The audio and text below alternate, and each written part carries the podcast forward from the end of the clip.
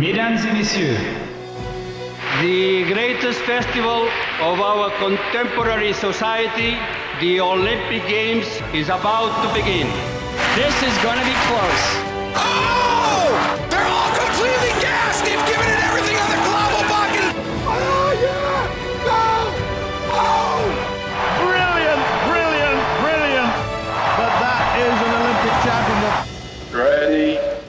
Hello, fans of TKFLASTAN, and welcome to another episode of Keep the Flame Alive, the podcast for fans of the Olympics and Paralympics.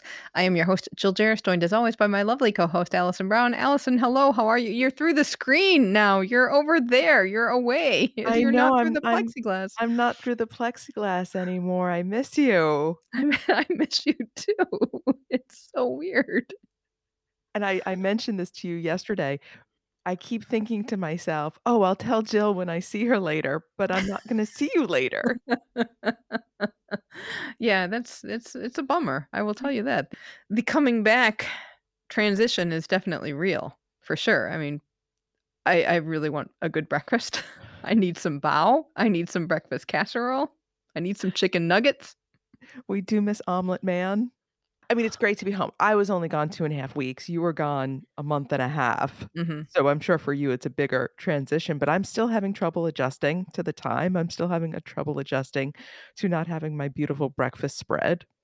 Exactly. I did put like 16 pounds of stuff in a backpack and went for a walk yesterday.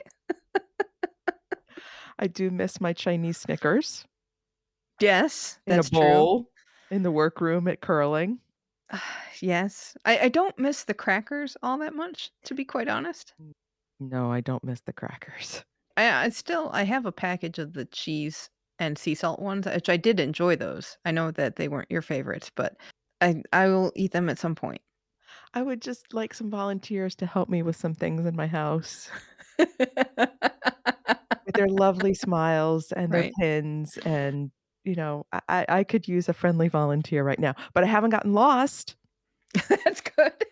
since I got home. I haven't had any trouble with toilets. I haven't hulked through any doors, haven't fallen or taken a header or trapped on a mountain. So I'd say that's a pretty successful transition home. indeed, indeed. and I can't believe we've been home for about a week at this point. I still have things all over the floor and still going through stuff and still going through my pins, trying to find places for everything. My daughter tried to claim my Shuey Rhon Rhon doll. I How said, dare she? No, I love you, but not that much. the dog tried to take it because I, was on the floor unpacking everything, and she came over and gave it a sniff. And I said, No, I don't love you that much either. well, if you were a Kickstarter supporter, the location scout category where you would get a postcard, I believe those are starting to hit the US right now. So be on the lookout in your mailbox. Hopefully, you will get yours soon. Hopefully, the stamp is still on it and the glue did not fail. That was such a strange experience when she handed me the pot of glue for my postcards that I was sending. Thankfully, you had explained that they're not lick stamps. You have to glue them like it's 1921. And I did not have glue technique. Oh, no, I didn't either. I did not know what I was doing, but it did feel healthier, like I wasn't licking the glue. Yeah, that that I did appreciate, and hopefully the postcards aren't like ripped off on the picture side because I did stack them. I, you know, I had to wipe the excess glue off of everything, and then I was trying to stack them because then the stamps did kind of curl up a little bit, and I was afraid they would fall. So there was a it was a process. I will tell you that. And we thankfully had a very large table at the post office area that we could sort of spread out. And it was prior to the insane shipping line. You had a little Oh, yeah. separate line that you could work with. Yes, definitely. That was that was good. Wanted to say thank you to everyone who participated in our red envelope campaign and who signed up to be new Patreon patrons during Beijing 2022. We are crunching numbers right now. It was I think it was pretty successful. That's very good. I'm uh, just really excited about this and see what we can cover and what we'll put towards things for Paris 2024. So, as we said, we are still on a high from Beijing. So, we wanted to talk about it with our contributors, Superfan Sarah and Book Club Claire.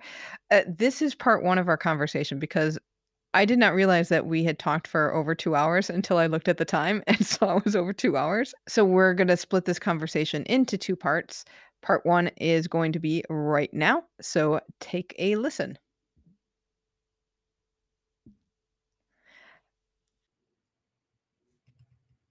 Claire and Sarah, welcome back. We are home from Beijing, ready to talk about what we just experienced for the last couple of months. What do you guys think of Beijing here? I, I really loved it. I loved what I saw. I loved the athletic events. I loved watching all of the medal winners. I appreciated that there were fans in the stands. It was always, though, with this sense that there was something happening in the background that you weren't quite sure was going on. But I, I enjoyed it, and I think I enjoyed the Paralympics even more than ever, just because there were fewer events even than the Winter Olympics. So it was very easy for me to follow, for me to get attached to certain athletes. Overall, it was a, it was a good time. I loved being able to tweet it out, and I loved that I knew people that were there. I thought that was wonderful. Yeah. So overall, pretty positive. I think what's hard is that Tokyo felt amazing and wonderful, you know, despite challenges that happened there as well. But to go from Tokyo and then to have Beijing only six months later, I hard because you never want to compare summer and winter. You don't want to compare opening ceremonies from one city to another host city but it almost seemed impossible not to do that just because Tokyo was so fresh. So I, I feel like I have to remind myself that I was looking at it through that lens, even if subconsciously. I agree with Claire. It was easier to follow the Paralympics, I think. So that was really exciting, I think, for us because we love the Paralympics. Obviously, there's a lot of things that were clouding the Olympics and Paralympics. And then I'm sure we'll talk about it. And I know everyone's talking about Ukraine, but it was just heavy, especially by the time that the Paralympics came around. So it's hard. It, it's kind of hard to feel like, oh, everything was wonderful because there were so many things going on. Figure skating, I know we'll get into all of that. But I am just grateful that we still got to have the Olympics. We got to have the Paralympics. I'm grateful that for the most part, it seems that athletes are home, they're safe, they're okay, that y'all are back talking about Jill and Allison. so I so I'm grateful that we're all on this side of it and that athletes were able to still go and have an Olympic and Olympic experience, even if it's not the same one that they may have dreamed of forever. At least we got to have it. Yeah, you know, it's good. We were lucky to get home. I will say. One would think it would have been fine, but I was thinking about this the other yesterday today about the bus ride from the hotel to the airport because so they had coach buses to take us to the airport and you they had your flights on a board and they told you this is what time the bus leaves. So our flight was at like 4 in the afternoon so our bus left at 11 11:15 and there were going to be 5 people on our bus and like 12 pieces of luggage. Well, it's just me and Allison on the bus. We don't know what happened to the other people, but there was a bus not that long before us and we figured that they just hopped on that one. So we get on and there are like four volunteers who escort us out and help us with our bags and they know us by now they all have our pins and we have signed their little book of you know memories of beijing or what did you think of our services and they're like you're jill and allison and so they help us out with the luggage the luggage is heavy we get on the bus i am insistent on sitting on the left side because uh, this is my last chance to try to add to my collection of PSA signs on the highway. They were adorable, a little cartoon things that had like don't drink and drive. So there was a car with uh, like a bottle out of its window and little bubbles around it and then like the universal no sign. There was a don't drive while tired. There was a giraffe in a car that said don't go over the height and then there was an elephant in the car that said don't go over the weight. And then there was one that I, I had I've emailed myself what it said because it was like drive safely for a harmonious Beijing. And I'd only see that on the way to the Capitol Indoor Stadium. And I'd always, always forget to take a picture of it. So I had to write down the phrase. But I love these signs. They were so cute. And I was like, okay, I'm sitting on the left side, Allison. So I'm on the left, Allison Parks on the right. The seats on the bus are pretty close together. So you don't get a whole lot of leg room. And and I've plopped like three bags into my seat. I have no my big gray poncho, my backpack, and uh, and my carry-on purse. All my carry-on stuff is in the seat. And then I try to get out to wave goodbye to the volunteers, and the floor is wet. so my legs just start going like a cartoon character, and I'm flapping my legs. like I can't get out. I can't get out. It was so bad. So I finally wiggle my way out somehow and slide all over to wave goodbye to the volunteer. And then I'm crying too because I don't want to say goodbye to them, but I'm happy to go home. And then we get to where we're going. And of course, it's so exciting. This bus ride is so exciting because it's a part of Beijing we've never seen. you know. And I'm hanging like I'm standing up in my chair as best I clinging to the seat in front of me so that I don't slip and fall. Cannot find any more PSA signs, but it's like, oh my gosh, there's like the Tibet Museum of Culture. There's this. Oh, oh, it's a shopping mall. Oh, it's a parking garage. Oh, there's people out. What is all this magic? And we, fi- we finally get to the airport, and again, I can't get. I can't get out of my seat. I'm really sorry. How I did it. I could still be there. so we get out, we get all of our stuff. We go and we check in. We check in the. We have our luggage weighed, and I had I had to order an extra bag, and they were like, "You you know you only get two bags." I'm like, "I have a receipt for bag number three. They're like, "Oh okay." So we we had to go check our bags in elsewhere, and we plop them on the smart carts, and we're walking around. Since we are in Terminal E, Terminal E is totally closed off to everybody else. We did see one little bridge section that uh, had stores that were open, like a KFC and stuff, but we could not access that at all. But everything else in Terminal E shut down, and everybody working there was in hazmat suits. And we're pushing around our carts trying to figure out where the luggage goes. And there's a table with baskets of snacks that you could take for the flight because they, they knew you weren't going to get food. You couldn't get food in the terminal. So we push our way towards them. And what happens, Allison? So we had to have this code, this QR code that we had to do ahead of time to prove that we had submitted our COVID tests and that we had submitted our customs forms. So at various points, they were checking our code. So there was a woman standing on the right side and she was checking Jill's code.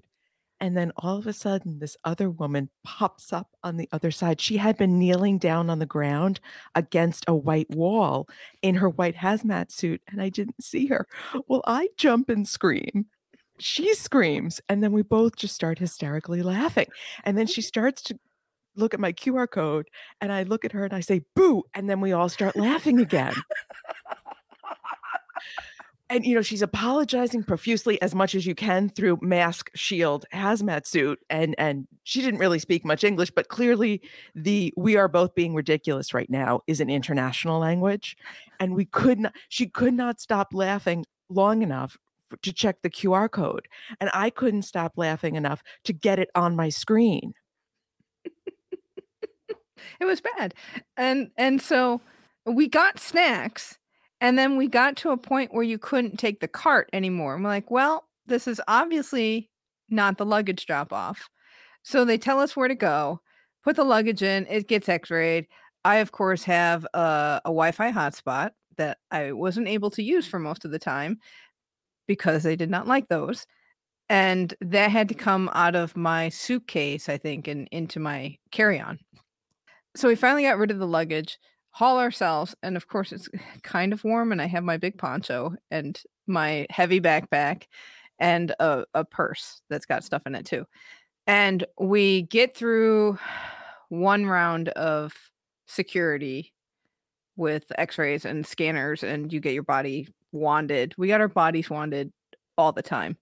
So this is nothing new. Then there's one other person with us who works for OBS and we get on the airport train. Alice and I were so excited to take another form of transportation. we're like, we get to ride the airport train. And this woman looks at us like, what is wrong with you two? We've been here for a long time. She probably had been there longer than me. And I was just so excited to ride something else and something and it's a it's an airport train. It's it's nothing different. So we finally get to the gate or the the terminal. Everything is shut down. We go and we sit at our gate, and then it's like every once in a while we had like four hours to kill. And you just ended up walking up and down. And I was at the point in the trip where I was recognizing different Chinese characters.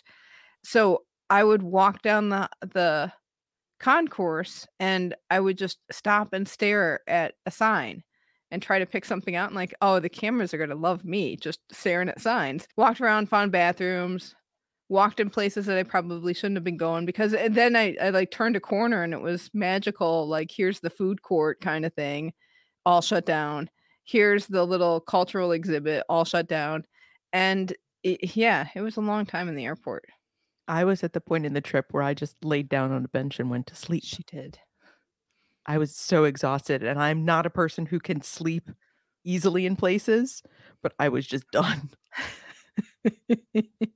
And it's not like I was nervous because everybody who was in that terminal, there were 2 flights going out, so there was maybe 2, 3 dozen people. There was only about 20 people on our flight, and it was all these OBS guys who we had seen before. And so I'm like, "Okay, what are they gonna do to me while I'm sleeping on a bench?" Right I know where they work. You know, it was Yep. just it was such a strange feeling to be in an airport and yet feel like you're in your office. It was this weird, safe, unsafe feeling, and I would say this was true the whole time we were there. I always felt safe in the sense of I never was scared of street crime. You know, we were Mhm. walking around the middle of a city at midnight alone, and I never felt unsafe because there's a military policeman standing right there watching me. So it was this very odd feeling of I feel safe from street crime and mugging and any of those kind of things, but I feel very unsafe because we're always being watched. So it was this very odd dichotomy. Yeah, and it was one of those in that the workroom, like when I first got there, I didn't know what to do. And I got to the workroom, it was like, well, I, I worked for a little bit, and then it was like lunchtime. I'm like, well, I guess I pack everything up and take it with me to the dining hall. And it wasn't until later that day I realized that people just this was an office. And people just let you left your stuff on the table no matter what. And you went and go went to lunch and then you came back and hopefully nothing happened to it. And nothing ever did. No. We never had a wire stolen, we never had a toggle missing, we never had any anything of Yeah. of even greater value. I mean, we left the mics there, we left our computers there, and I wonder if that would be true because we haven't yet had this experience. Would that be true in the Paris workroom? Would that be true in the Los Angeles workroom? Would that be true if there wasn't a closed loop? I kind of think it would in a sense because you'd have to go through security to get into that venue, into the media center. And you'd have to have the right credential to get in there. And then you're all in the same boat. So you I, I wonder if it's don't screw your fellow journalist. I don't know. But yeah, that was that was getting home. And then of course, like on, on the first flight out of Beijing, they weren't allowed to give in-flight service. We had this on the way there, they gave you a snack bag and water, and it's a six-hour flight from Beijing to Singapore. And that was going to be the same deal on the way back. But let me tell you, those flight attendants were like, if you need anything, just like, do you need a Coke? Okay, I'll go get you a Coke. If you need another one, let me know. I slept on that flight too. and then I will say, last airport thing, our flight from Singapore to New York was supposed to go over China, over probably Kazakhstan or Mongolia, over Russia, and we didn't. That's how we got. That's how I got there. That's how you got there too, or was No, by the time I came over, my flight was, I'm going to get my east and west confused, but it was diverted so that it did not fly over Russia. Right. And then we were diverted on the way home. We flew over Philippines and Japan and through the Bering Strait and then over Alaska and Canada from the west to the east rather than going over Russia and Europe to like Labrador down. It was like, whoa, this is different, but very interesting. Sign of the times. Which is a good segue to talk a little bit about Ukraine. Here's what I want to know because we were both in China by the time that announcement for the Paralympics happened. So, what was the news here as to not Russia, because they were competing as the Russian Paralympic Committee, and Belarus being banned?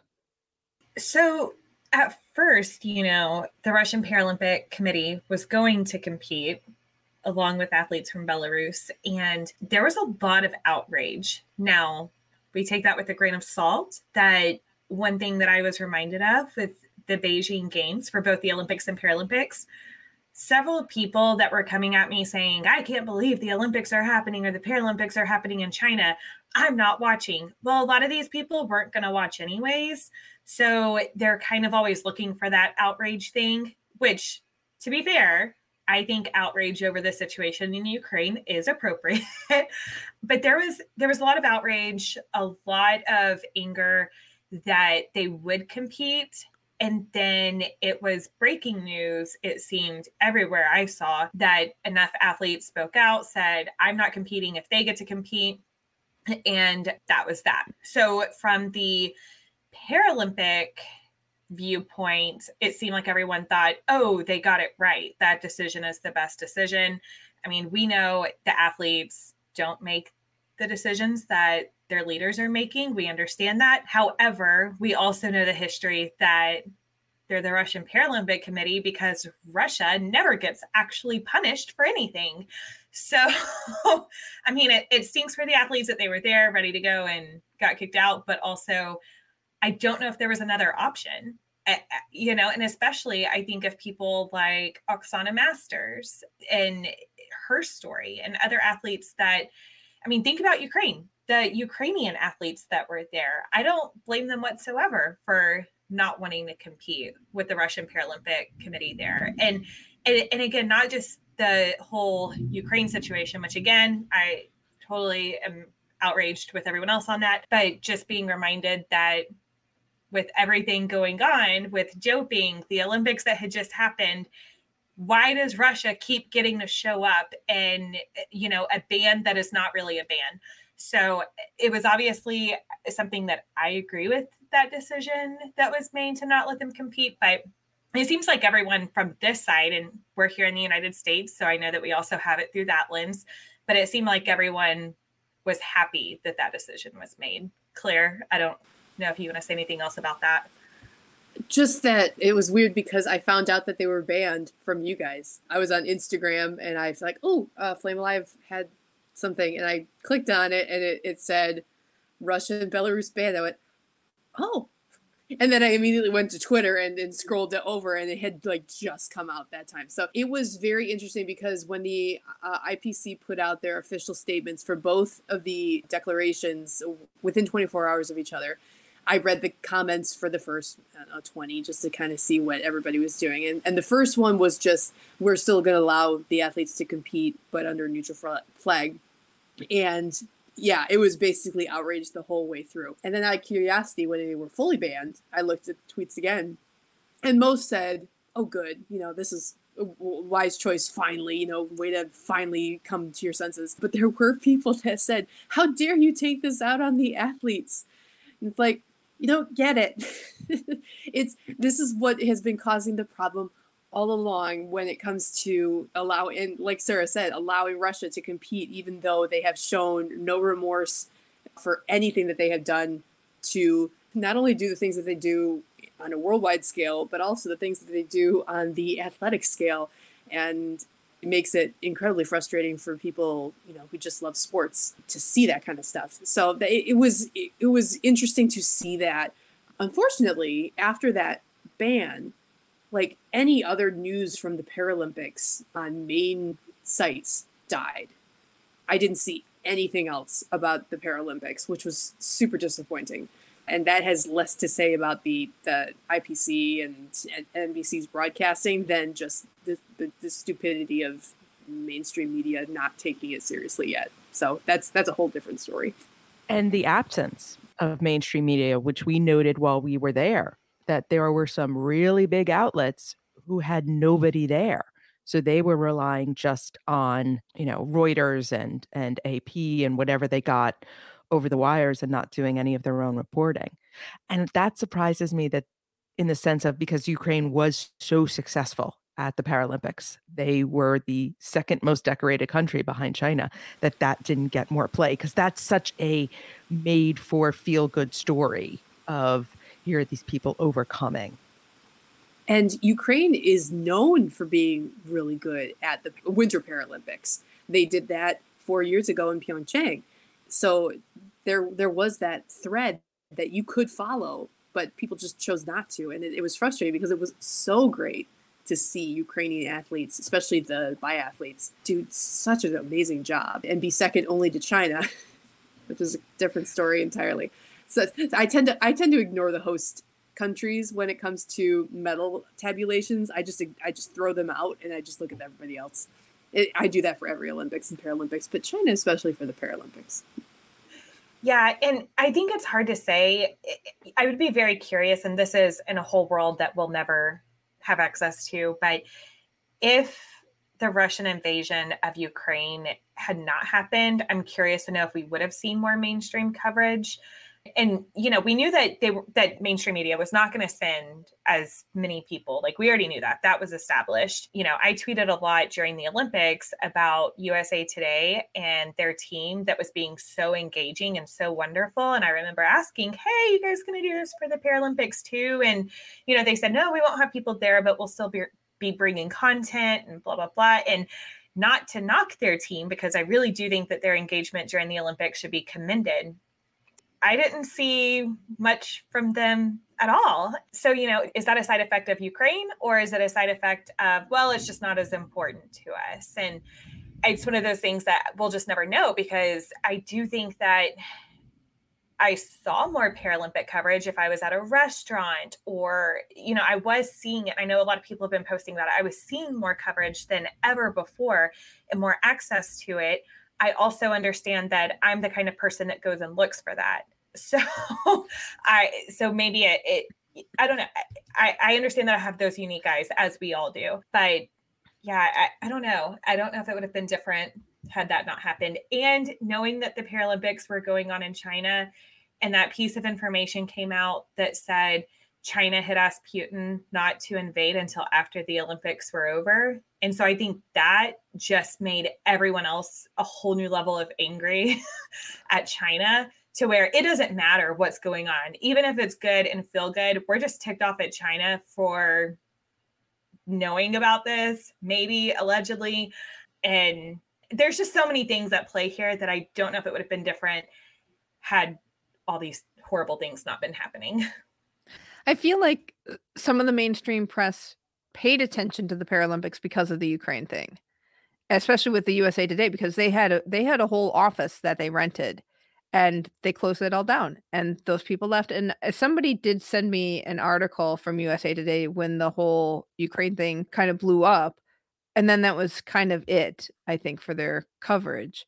I heard that NBC family of channels showed more hours than before. And I also saw today that their ratings were much better for the Paralympics than ever before, which is fantastic. And I think that part of that is because they've increased their coverage and they've done a better job of it and it keeps getting better. So that's good as well. But China kept touting itself as, you know, a dual Olympic city.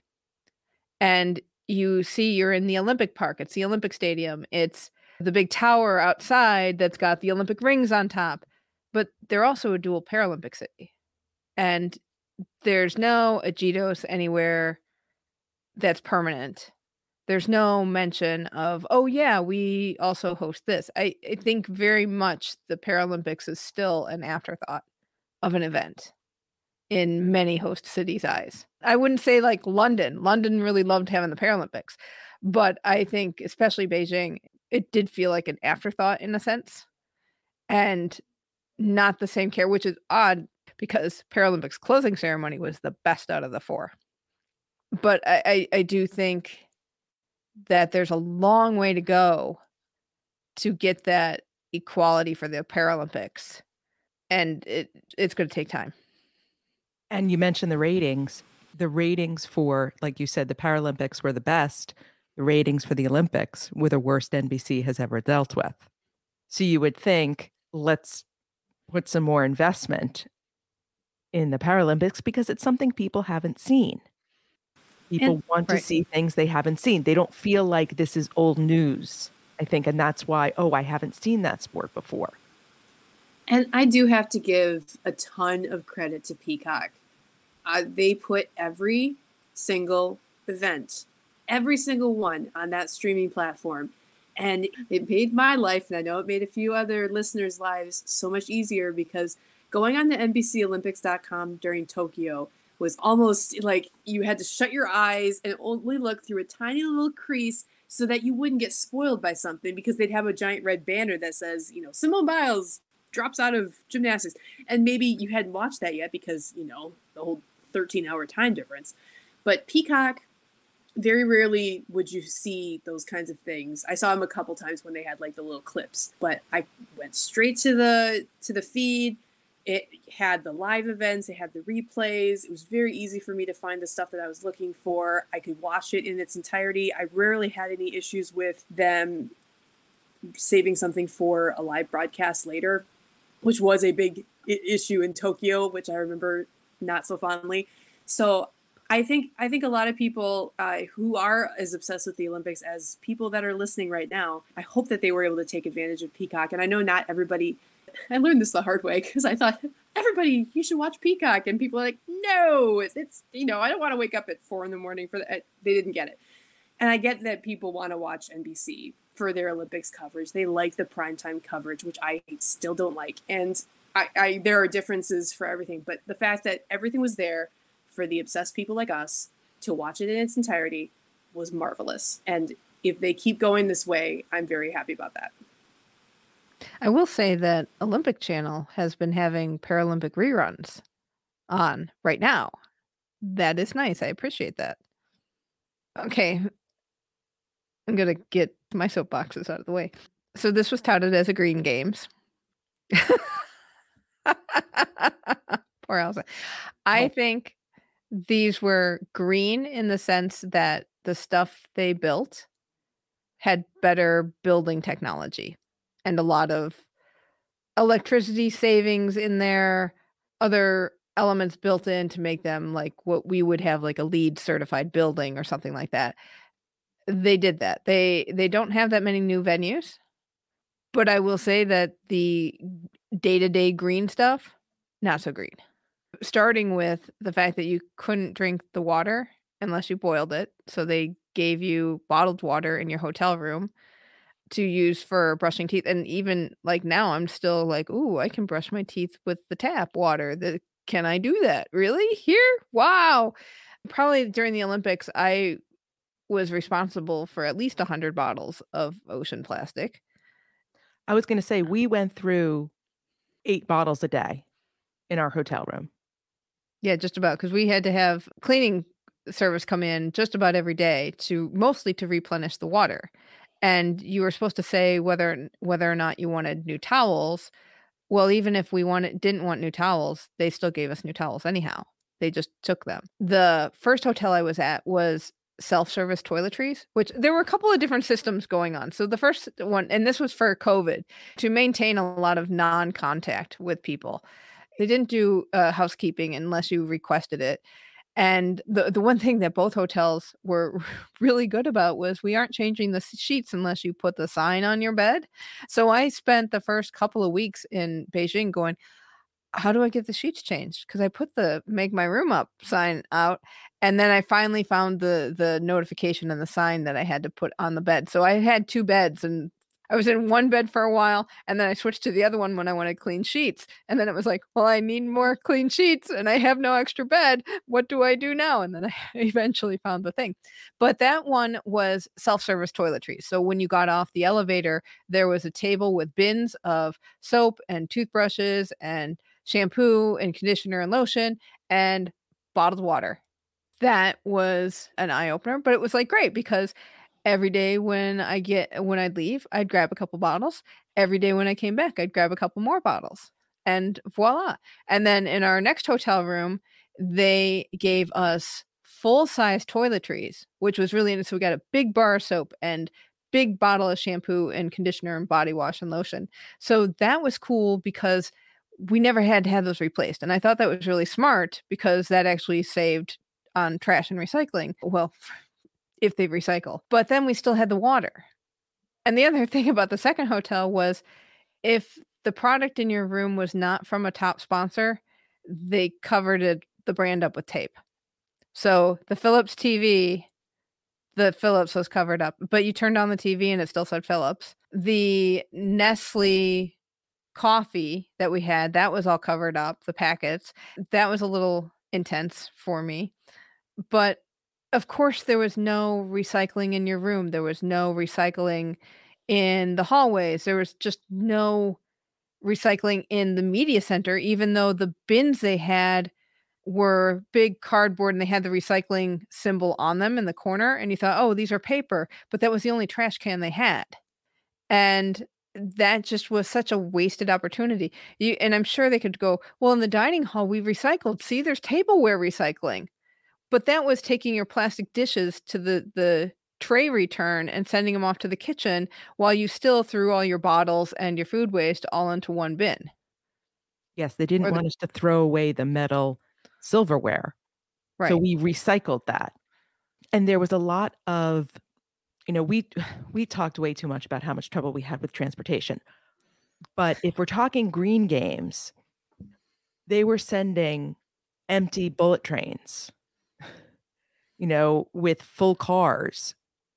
How many miles was it? Did we figure out between the I think it was 180 kilometers I'll believe out you. to Zhangjiakou. It was pretty far out to Zhangjiakou. Well, I, I took the day you arrived because I wanted to make sure I was out of reach while you waited for your COVID test results. I took what they called the cross bus, and it was you could take the bullet train out to each of the competition zones, or you could take a bus, and the bus was the only way to get from Yanqing to Jeonju if you needed to do that. So I took the bus, and on my way there, which was a three and a half hour ride, it was me in a coach bus by myself. Living large, let me tell you, living large, seeing my PSA signs on the highway. Great.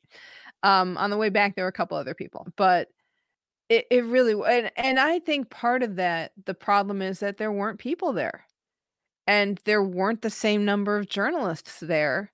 So what are you going to do? And they had the transportation system fixed so that buses left on a schedule, not when you needed them to necessarily. Like there could be 10 people. Well, it was really bad for figure skating because that got to be a zoo at the end.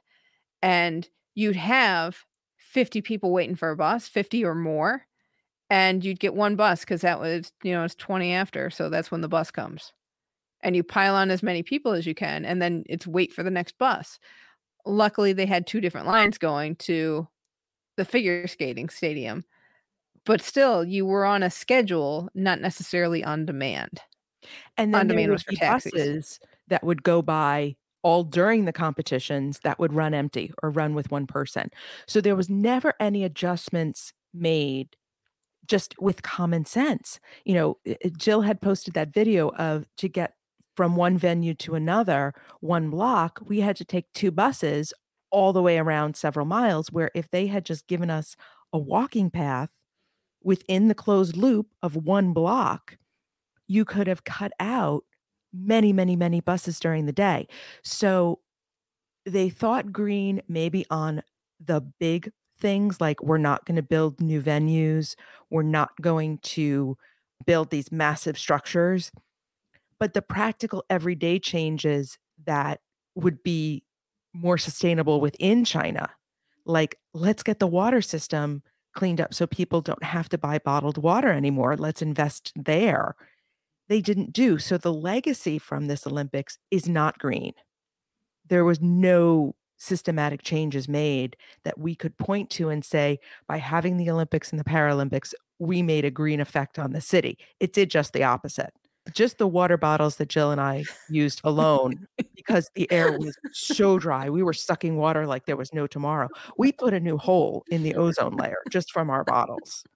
Well, you know, I turned around one day, like very early on. I turned around like there's no water left, and you're like, I just drank three bottles of water. I don't. I just sucked them down. I don't know.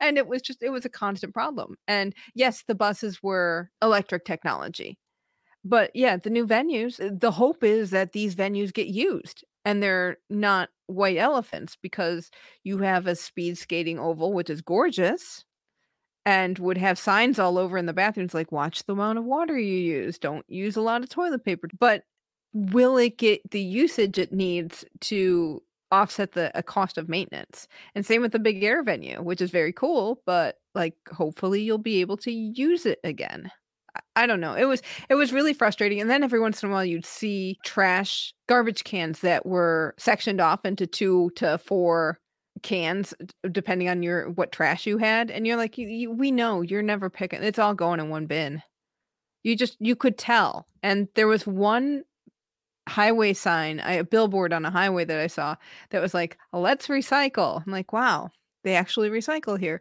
And then it was like they don't. And maybe they do some places but they and i kept thinking "Uh, you buy our recycling. What's up with this? You you've got access to billions of bottles.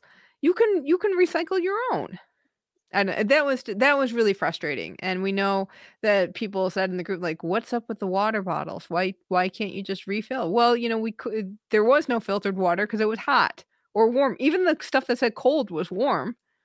Poor allison refilled one of her water bottles and she's it it we were outside. It never really got cold. And I mean, not even cold. I would have been happy with room temperature. but you can't refill a plastic bottle because the problem is you have, you know, we got refillable water bottles in one of our swag bags. But how do you wash that in a sink with water you can't drink? You can't. You have to Right. wash it with bottled water. That where are you getting the bottled water to wash the reusable bottle from? Right. Not also either had to wash it with a bar of safeguard or Olay shower gel. Pick your poison there, right? So that was that was really frustrating and I, I don't know what what changes that. I don't know what life I mean that was one thing we did not get an aspect of what life in China is like and whether people do or don't recycle. I do remember when I was there, the, they had the giant jugs.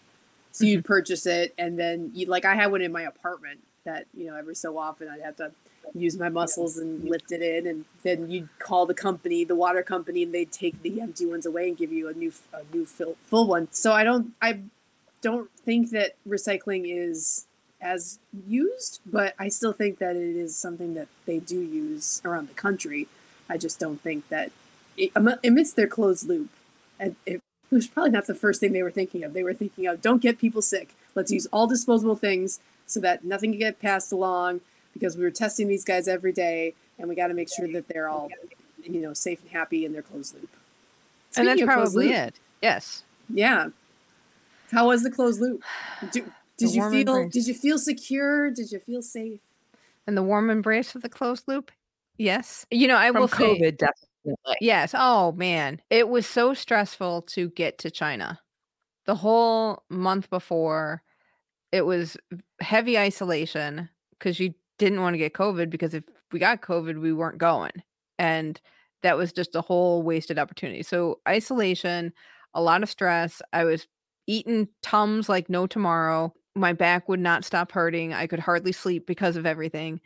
When I got there and like two or three days into it, like my back doesn't hurt. Like I have nothing to fear for COVID anymore. And it was just so lovely and so freeing. And yeah, I never, never felt unsafe. The the one time I did not feel I was a little uneasy was in my first hotel when we all had tables outside of our door and that was for contactless delivery. And when the paper started showing up on people's tables for health monitoring, I'm like, "Oh, did they get tested positive and they're just being kept in their room?" I'm not sure what I think about that. And of course, they just let the papers in, like, oh, there is obviously no HIPAA here in China. And then uh, that was further down the hall. And then one happened next door to me. I'm like, oh, I don't know about this. But what are you going to do? You don't, you, I wasn't going to ask, hey, what's up with the papers on my neighbor's table? And just like, okay. And and even when they stopped monitoring it, they just let the papers on the table. So I don't know what happened. In in that hotel, I did have an air purifier in my room that I think was put there special for us. And they always they kept saying ventilate your room. So if I had uh, housekeeping come in, oh, they opened the windows. They definitely opened the windows. Our second hotel, if we ventilated, they would close the windows. it was very very different situation and no no air purifier. But by that time, you're just like, well, of course you're going to test negative. There's nobody to get COVID from any case that came in came in from an airport. So I, I don't know. It was very safe for for COVID reasons. It was frustrating to deal with stuff that didn't make sense. Like you could not walk from the ice cube to the hockey play. You couldn't walk.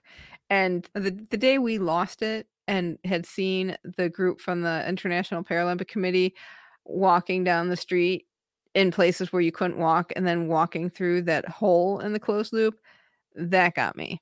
Because it was just like really? And then uh, the other thing that i really was angry about was the secret wall tours and i think listener dan i think had posted in the facebook group about the npr story that oh there are actually journalists do get to go visit the great wall you just got to be lucky. And they only had a few of those tours and i couldn't figure out where they were in the info system allison finally found them we missed the first sign up for Paralympics and then they did one more and it was basically first come first serve and I obviously didn't get there because when I got the notification that it went live I was on a bus somewhere and I wasn't I wasn't going to use my data to sign up for this tour and do it on my phone. So that was really frustrating that the secret wall tours, well, we'll call them secret. I was frustrated that that happened. They also had online tours of different cities and different cultural things around China. And you were like, I'm not going to sit here on an online tour for an hour. I don't know if anybody went to those. What good is that? And why aren't you just throwing a whole bunch of us into one of these coach buses and driving us around the city? That was the other thing. Like, I really wanted to drive around Tiananmen Square and around the Forbidden City and you couldn't do that. You couldn't get a taxi to do that for you either because they weren't allowed. They could only drive within the closed loop. So that was really frustrating that just stuff like that wasn't thought about or it was thought about and was just like, "Oh, we're going to sneak this in and see who sees it." I thought it was ironic that uh, you know, all of the closed loop restrictions were in place until they weren't. And this was mostly on the buses where you couldn't sit next to somebody else they always had a seat between you and and except for when everybody was trying to get back from a venue and you had to smash in the bus like it was rush hour. And that was just and it was funny because every once in a while you'd be like well like you can't sit in that seat it's marked off. And you're like hey we got like 50 more people who want to get back to the media center. I'm going to sit in the seat that's marked. Don't sit here. So th- that was frustrating too. But i mean I, I did feel safe i will say that. Oh oh the other frustrating thing was getting through security every day. And we had at our hotels, you had to get your COVID test in the morning because when you left the hotel, you had to scan your credential to say that I had my COVID test. That that okay, I get that. But you also had to put your bag through security, go through the metal detector, and then get wanded. And you're like, where have I been? That I have to get wanded every day. And, you know, sometimes it was pretty cursory, like, oh, yeah, you know, how are you going to get something in the closed loop? Then it was even worse if you went somewhere. If you went out to Zhangjiakou, it was the worst going out there in terms of security theater because they stopped this pretty quickly. But you would take the bus to the railway station in Beijing. There was security there. So you had to put your bag through the x-ray machine and walk through the metal detector. But then they stopped that pretty quickly. But when you got out to Zhangjiakou, you had to go through that again when you left the railway station. Bag got x-rayed and you went through the metal detector. Then you got on a bus to either side of the city and the, the venues were eh, Snow Park was on one side, Nordic stuff was on the other.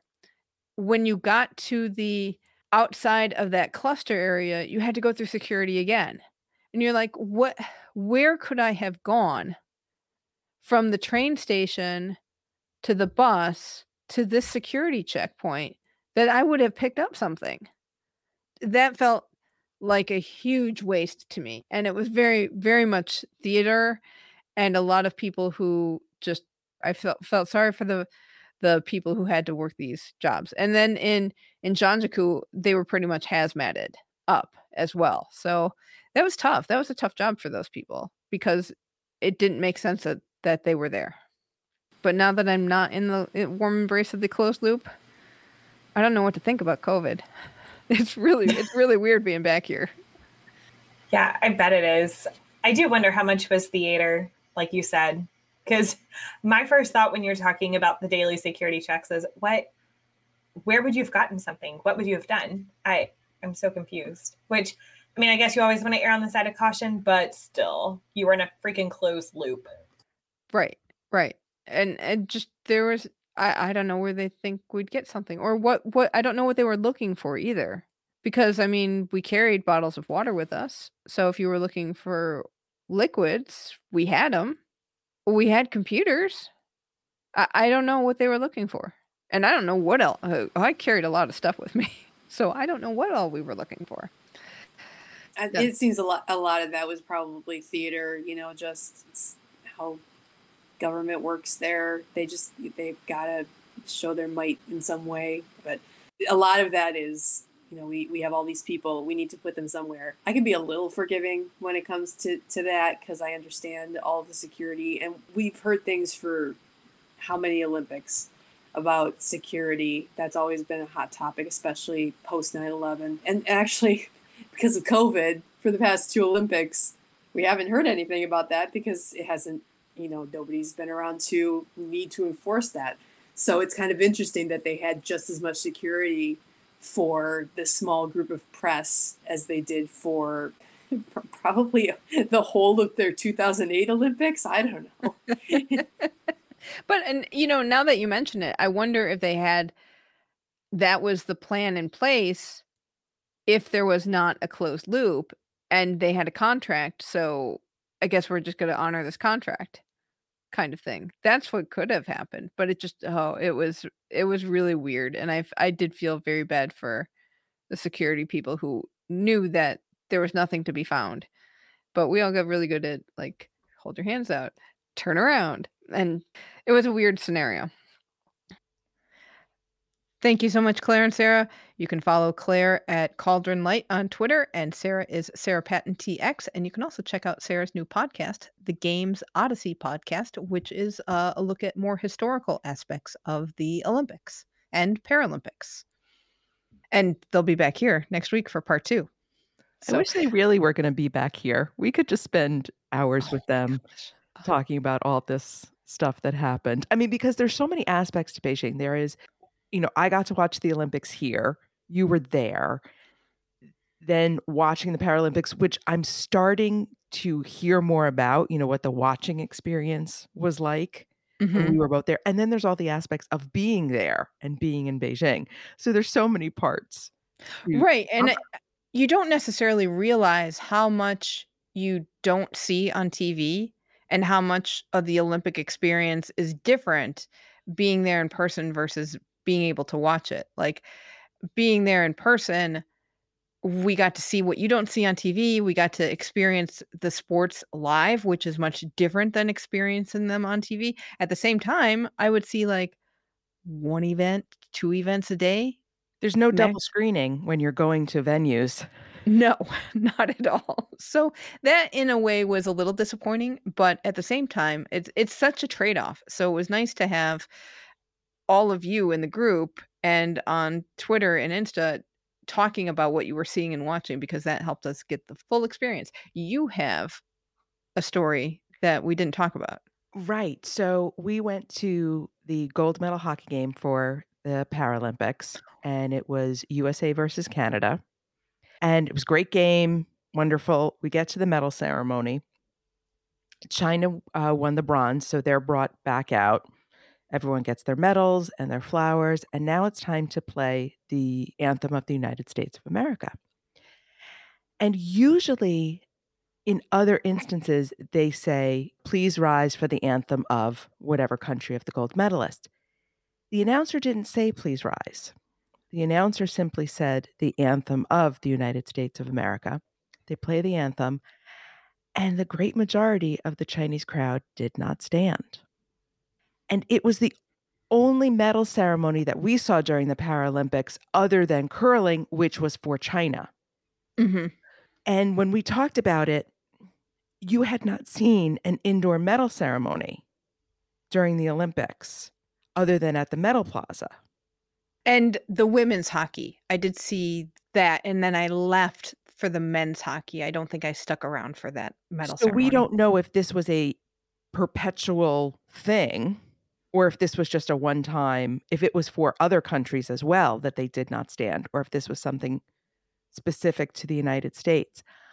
I was not bothered because it was some sort of show of disrespect toward the United States. I was bothered because it was a show of disrespect toward any gold medalist. You Mm, stand. You stand for their anthem. You stand when they receive their gold medals. It's just a, a sign of respect for what this person has achieved. And it Yes. really bothered me. Yeah, and we were expected to stand for everything, especially during the ceremonies. We were expected to stand for anthems and and all of that. And We- the other announcers, for example, during closing ceremonies, when they uh, performed the Italian anthem, the announcer said, Please rise for the anthem of Italy. Mhm. I thought it was very odd that he did not say, Please rise in English or Chinese, and that the crowd didn't just rise. And I don't know if there is some aspect of the People's Republic of China that says you don't stand for other people's anthems, but they stood in the ceremony for Italy. Mhm. I mean, there may be a, a part of the, the Chinese government saying, you know, you don't stand for certain country anthems. I don't know that. So I, I can't, I'm not faulting these people as individuals. I'm saying that was a problematic moment in a problematic Olympics and Paralympics. Yes, and I don't recall what happened during the women's hockey match in the Olympics because it was Canada.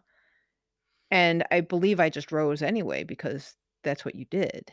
And I don't know if you would have even had much of a crowd because I think part of the reason there was so many people there was because China was receiving that bronze medal. So a lot of people came to that game to come to the medal ceremony after. So we had as full a house as we had seen. Mhm. So it was very noticeable that people Right. were not standing. Whereas you have, if you had had a smattering, I might not have even noticed. Right, right. Interesting. I do want to say thank you to everybody in the Facebook group and those who act, interacted with us on social media because uh, you did notice this maybe a week in. I, I noticed you've picked up on the schedule because we would wake up in the morning and get to the workroom or wherever we were going, and you had a bunch of stuff on social media to catch up on. And people were there. And then about one, two o'clock in the afternoon, that all kind of died away. And maybe you'd get somebody from Australia or a Kaori from Japan would be around and would post something. And then you kind of waited. And it, it was the afternoon kind of like, oh, nobody's here. Everybody's asleep. and I'm here by myself, kind of thing. And then, like around seven o'clock p.m., I'd get the notifications on Twitter and be like, "Oh, listener Lori is up," and then like Brittany would get up, and then you'd see over on the Facebook group be like Angela and Meredith and Don were all getting like everybody's waking up again, and then the evening would be fun. Right. So it would always happen at either the last hockey game of the day or the last curling match of the day, whichever one we were at. All of Mhm. a sudden it would be, oh, it's morning on the East Coast of the United States and people starting to wake up. And so then before we went to bed, everybody would have woken up and and contributed. And then by the time we went to sleep, they were catching up on what we had just seen. So Yes. that was a lot of fun.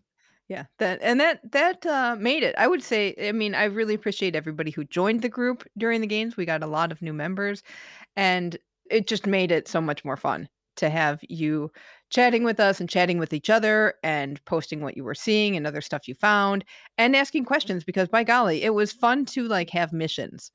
And I really, I cannot tell you the look of relief on athletes' faces when I said in the mix zone, I don't want to talk about your race.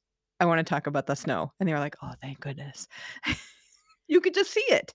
Well, people love their sport, and we do not ask the questions that they get normally asked at the end of a race. You know, all the how do you feel about it? Well, uh, we don't care how you feel about it. and, we, and we can guess, you know, like, oh, you, you know, it's biathlon. You missed a bunch of shots and you finished at the back of the pack. I'm guessing you don't feel great. You know, why do we need to hear a rehash with like the pat answers with the the the up speaker, whatever? You know what I mean? We want to hear you sound smart about your sport. Yeah. And we would love to know the questions that you still have. And you can Exactly. still join the Facebook group. It's Keep the Flame Alive podcast. And we are there and we are still there. And our all our listeners are still hanging out there. So please let us know what you still have questions about. And that'll direct us what we're going to do in the next couple months. Exactly. Yeah. So, what questions you have left over from Beijing? What questions you have left over from Tokyo or going into Paris? Like we're trying to figure out where we should start focusing and what questions we need to answer first, because we got we got a couple of years of fun before we hit it up again.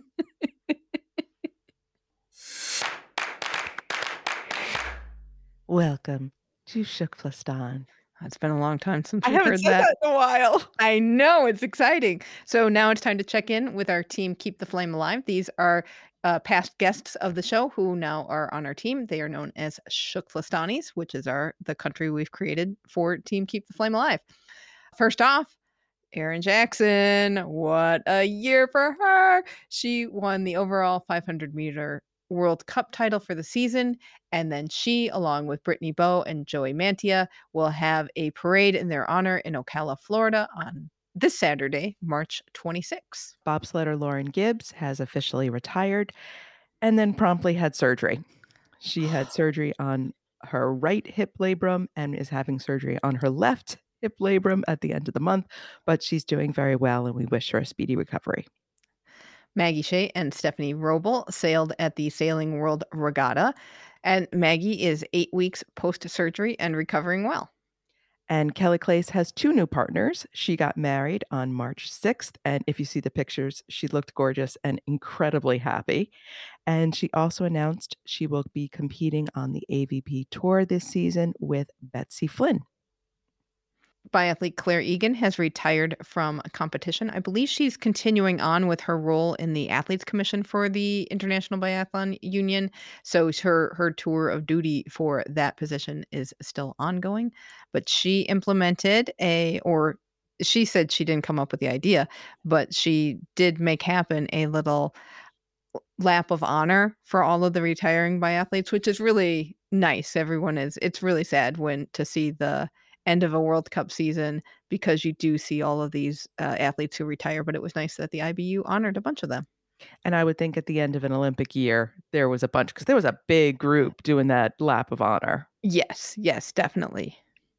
Bradley Wilson is competing in the Toyota US Freestyle Championships this weekend at Deer Valley Resort in Park City, Utah.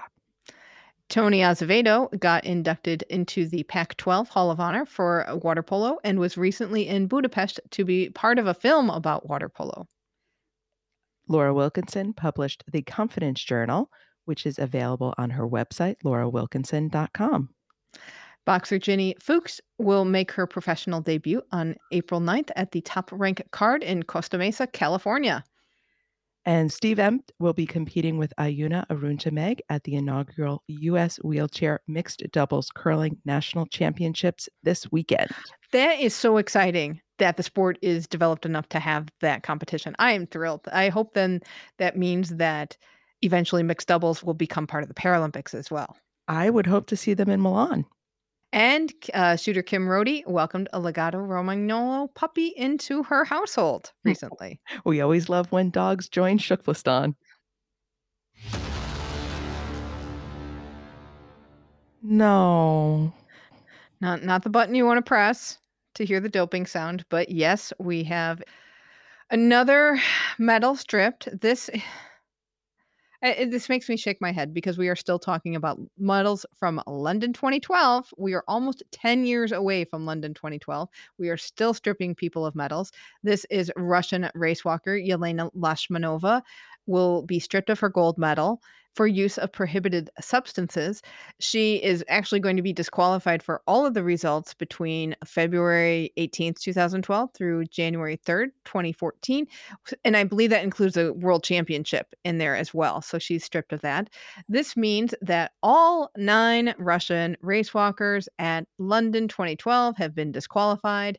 And it looks like the podium for the women's 20 kilometer race walk will be a Chinese sweep with Qieyang Shenjie, who was the original bronze medalist, now being upgraded to gold. So she got stepped up to silver and now will be up to gold. Can you imagine like She's the- trading her medals like we were trading pins.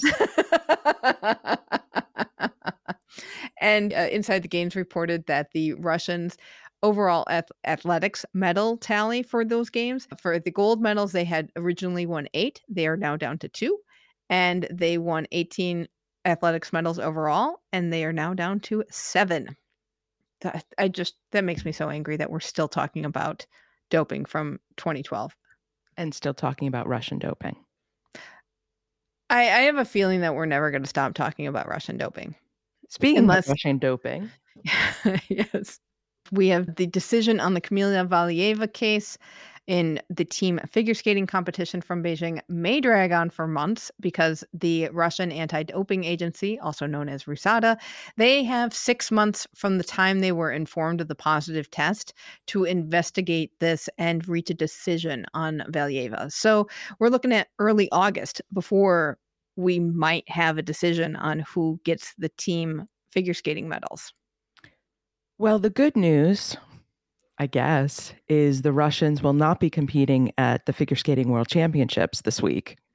For other reasons, ISU decided to ban them because of the invasion of Ukraine. So at least we're not dealing with doping at that world championships.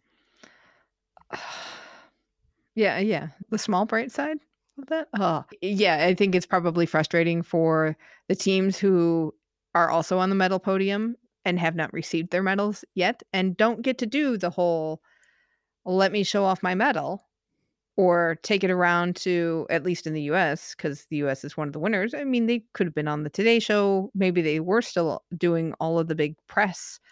And usually you wear your medal for all of that. And and now you don't get to. And they didn't get to wear it for closing ceremonies, which is tradition as Mhm. well. So it was a mess on so many levels. On a happier note, speaking of figure, the Ukrainian teams have made it to the World Championships. Oh, that is good. That is good.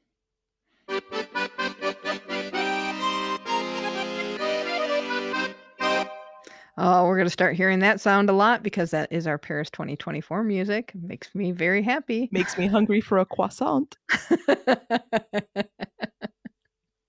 Oh, do you think they'll have croissants on the media table, snacks? they might. Oh, And instead of an omelet man, you can have a crepe maker. oh. great man will be my friend. Paris has announced its ticketing program. So, this is something that they are going to manage via a new worldwide digital platform. So, we will not see any dealings with the authorized ticket resellers anymore, which is kind of exciting news.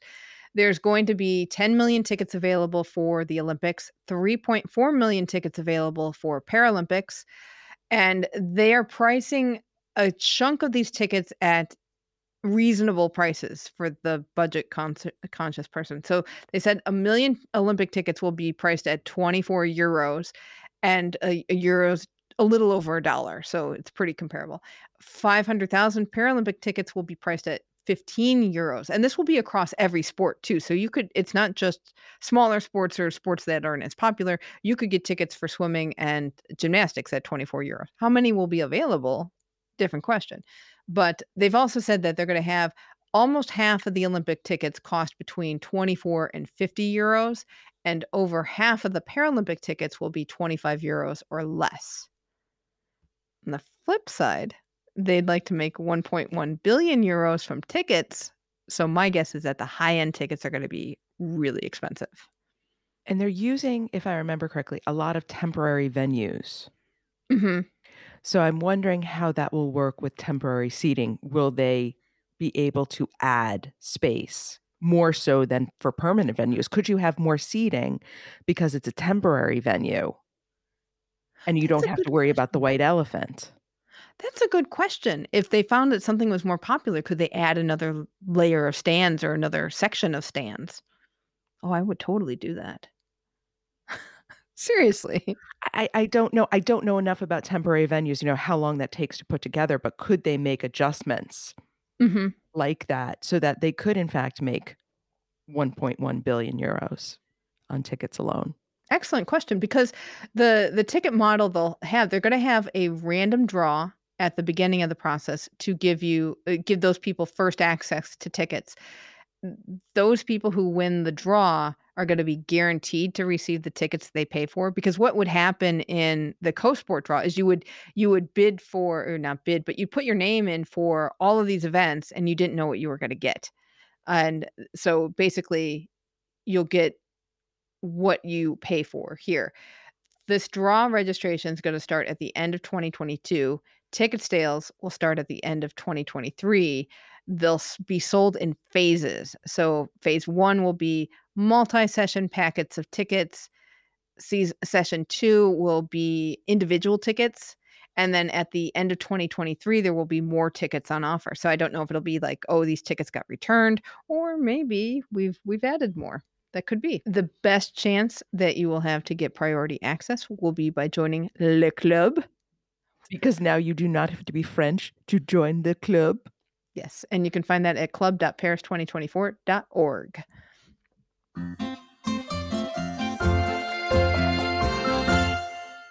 Another sound we'll start hearing more often is the Milan Cortina music. So, yes, Milan Cortina has announced that it's the first part of its mascot design competition is going to wrap up this weekend. This section will be entries from primary and lower secondary school students because they've said at least one mascot will be designed by students. So, we will see what these kids come up with.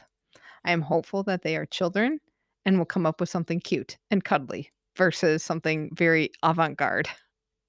Or something terrifying like the three headed monster I think it would be, wings and fangs. Well, you know, maybe the three headed monster could be cute. You can make it cute. Yeah. But uh, so then what happens is there's going to be a multi phase selection process. So it's got to get through a round of working groups. The second phase will be a national public vote. So we'll see how many mascots get through phase one to go to the vote. And they're they've been really big on voting for everything because the, the public chose the logo, the public has chosen an anthem. So now they will get to choose mascots as well. Futura. Maybe that'll be the name of the mascot too. Ooh. I could take that as a mascot name. And how annoying am I going to be with for everyone if I they make it Futura? Whatever they call it, I'm going to do this ridiculous Italian accent for it. So Buckle up, folks. I don't know Get how ready. to say that in Italian. We'll I know work on it. pasta. That's what everyone can say to me. All right. Well, that is going to do it for this week. Let us know what you thought of Beijing. You can get in touch with us through email at flamealivepod at gmail.com. You can call or text us at 208 352 6348. That's 208 Flame It.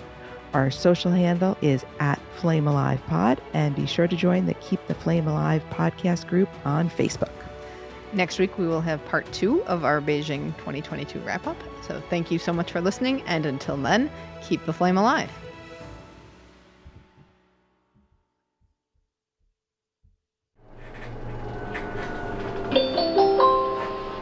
国家游泳中心到了，请您带好随身物品，准备下车。We are arriving at National Aquatic Center. Please take on your belongings and get off the bus.